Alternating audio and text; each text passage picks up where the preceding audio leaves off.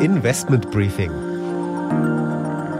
Ein The Pioneer Original. Herzlich willkommen an Bord. Für alle insgesamt schön, dass Sie an diesem wunderbaren Abend in Düsseldorf auf der Deutschlandreise von The Pioneer dabei sind und äh, heute dieses ganz, ganz spannende Thema mit uns begleiten werden, was uns alle irgendwie angeht, weil wir uns ja auch nicht nur fragen, wie es mit dem Gas in der Krise weitergeht, sondern eben auch mit Anlagethemen, mit Investments. Und wer Besseres könnte eigentlich darüber sprechen als ihr beide, als Sie beide? Annette Weißbach, unsere Podcast-Host vom Investment Briefing, Wirtschaftsjournalistin aus Frankfurt ansässig, aber auch ganz viel international schon gearbeitet. Und Klaus Kaldemorgen, den ich auch, glaube ich, gar nicht weiter vorstellen muss, der einer der bekanntesten Fondsmanager ist, der sich wirklich auskennt in dem Thema. Und ich überlasse euch einfach den Floor und freue mich auf eine interaktive Debatte, wo, glaube ich, alle angeregt teilnehmen dürfen und äh, bin gespannt auf neue Erkenntnisse. Dankeschön, lieber Gordon. Vielen Dank. So ein herzlich willkommen auch von meiner Seite. Ich würde gerne, dass wir das möglichst interaktiv heute hier gestalten. Das heißt, wir sprechen über Themen. Wenn Sie eine Frage haben zu Themen oder was dazu sagen möchten, können Sie die Hand heben und Sie bekommen dann ein Mikro. Ne? Dann können Sie quasi direkt teilnehmen an der Diskussion. Also dann freue ich mich auf die nächsten Minuten zusammen mit Klaus Kaldemorgen. Klaus Kaldemorgen ist seit 1982 bei der DWS und äh, managt den Concept Kaldemorgen Fonds, der immerhin ein, auch ein Volumen von über 14 Milliarden Euro hat und hat natürlich durch diese langjährige Tätigkeit als Asset Manager sehr viele Krisen und sehr viele Zyklen gesehen. Also herzlich willkommen auch nochmal von mir. Vielen Dank, dass Sie hier sind. Dankeschön. Als wir gesprochen haben, um uns vorzubereiten auf das Event hier, floss das Gas noch. Und da haben wir eigentlich erstmal über verschiedene Szenarien gesprochen. Jetzt ist das Gas nicht mehr da. Wo stehen wir jetzt für die Märkte? Weil die Märkte nehmen es ja eigentlich relativ cool momentan noch. Ja, das muss man sagen. Also jetzt, wo der Gashahn offensichtlich für den Winter äh, zumindest erstmal zu ist, haben die Märkte mit kleinen Kursabschlägen reagiert, aber es ist keine große Katastrophe äh, passiert.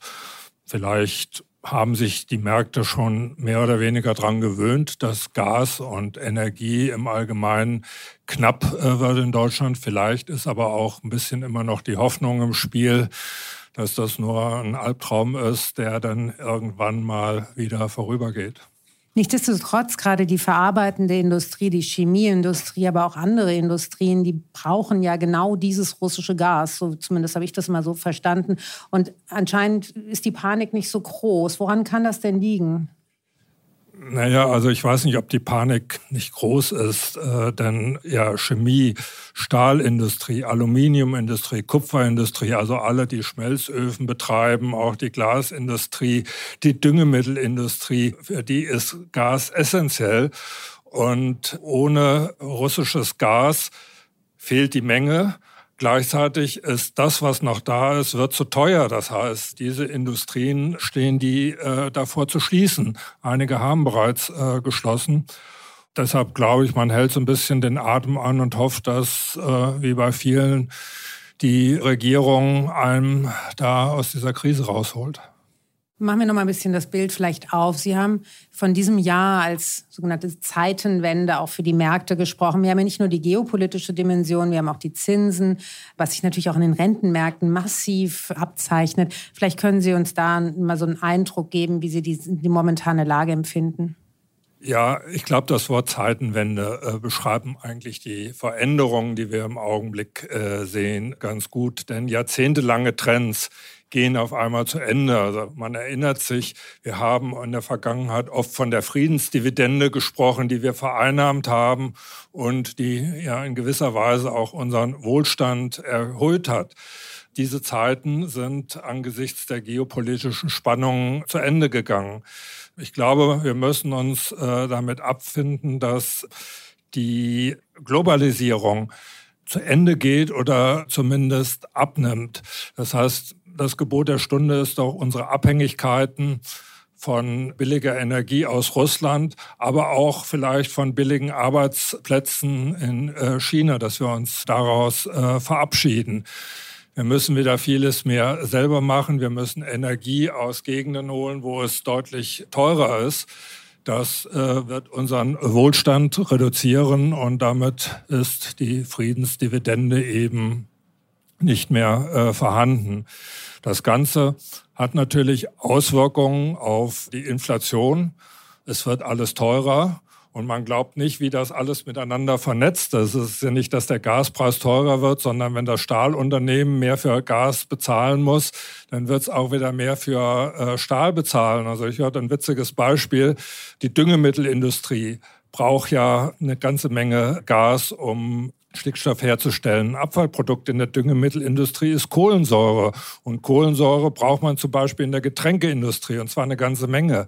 Wenn die Düngemittelindustrie jetzt ihren Betrieb einstellt, dann ist keine Kohlensäure mehr da. Man muss die importieren. Anderswo gibt es sie noch, aber natürlich zu höheren Preisen. Also Bier und was weiß ich alles wird auch noch teuer. Also man sollte nicht glauben, es ist nur beschränkt auf Gas oder auf Strom, sondern äh, das zieht sich durch die ganze Wirtschaft und natürlich werden auch die Löhne teurer. Und das ist ein Trend, ich glaube, der vor 40 Jahren angefangen hat, diese ständige Reduzierung der Inflationsraten.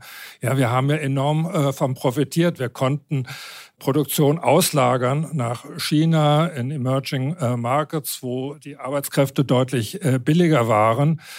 Das hat die Kapazitäten vergrößert, selbst höhere Nachfragen konnten befriedigt werden. Und das geht jetzt langsam zu Ende.